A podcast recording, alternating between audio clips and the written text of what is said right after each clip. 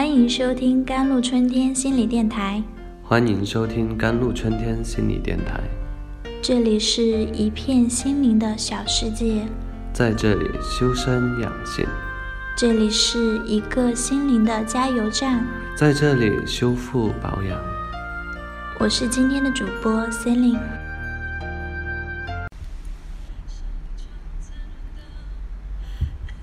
认识一对双胞胎姐妹，这两姐妹除了长得像，选择男友的标准也差不多。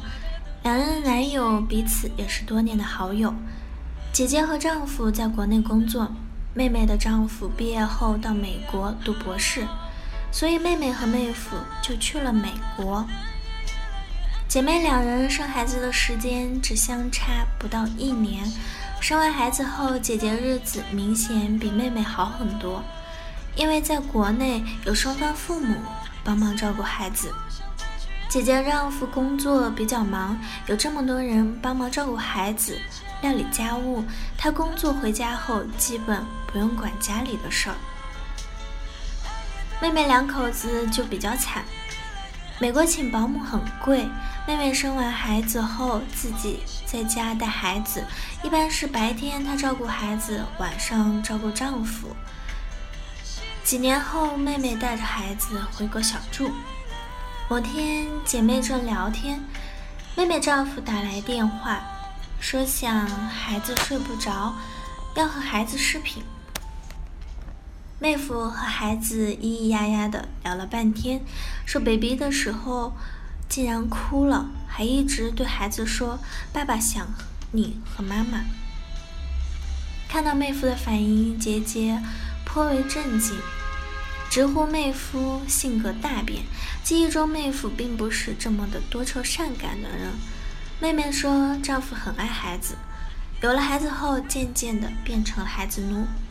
他们母子回国后，丈夫每天都要和他们视频，还缠着他们讲孩子一天是怎么过的。听完妹妹这么说，姐姐深深的叹了口气，说：“没有比较就没有伤害啊。”这一对。比更发觉自己老公是个冷冰冰的男人，不爱孩子，对家庭不负责任，感觉自己成了丧偶式育儿大军中的一员。姐姐白天上班，晚上带孩子，家务几乎全包。丈夫从来不主动做家务，回家就开电脑或者看手机。如果她命令丈夫帮忙分担家务，丈夫也会做。但是会做的一塌糊涂。当然，丈夫也陪孩子玩，但是孩子和他不亲，总缠着妈妈。丈夫出差可以好几天不给家里打电话，好像他心里根本就没有孩子，也不想家。姐姐就不明白，自己丈夫和妹夫性格挺相似的，怎么一个那么爱孩子，一个就不负责任呢？原因很简单。姐姐一家人错过了一个身份转换的关键期。关键如何让丈夫在关键期内快快转变成父亲？这里有一些建议：第一，如果正计划着要孩子，妻子和丈夫就要提前建立父母团队，最好提前同步；第二，别把丈夫踢出抚养孩子的团队。妻子可能在孩子出生之前就已经开始了解育儿知识，当孩子出生后，妻子已经像个专家，而丈夫还是门外汉。当妻子看见丈夫不达标的照顾行为，会忍不住指责和命令丈夫，然后自己接过照顾孩子的任务。如果看见丈夫做的不好的地方，可以温和的。给予建议，指责只会让丈夫更不自信，更加不愿参与到抚养孩子的任务中。第三，给丈夫一些时间单独照顾孩子，这样做不仅是让丈夫独立照顾孩子，也给妻子一些休息时间。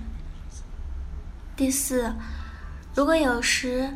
能有人帮这对夫妻照顾孩子，夫妻要利用这段时间单独相处，一约会也好，聊天也好，维持自己的情感纽带，他们之间不仅仅只有一个孩子。如果夫妻已经错过了这个关键期，怎么办呢？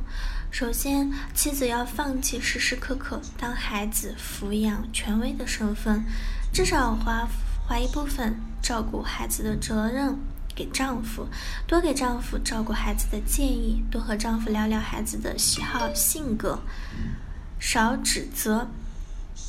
其次，给丈夫和孩子制造单独相处的机会。不要参与其中。最后，让丈夫和孩子学会拥抱彼此。如果孩子还小，让丈夫多抱抱孩子。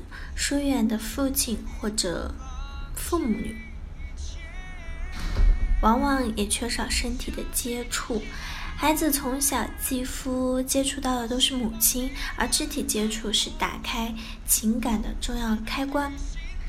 如果不改变，丈夫只会离妻儿越来越远，而妻子只会越来越累。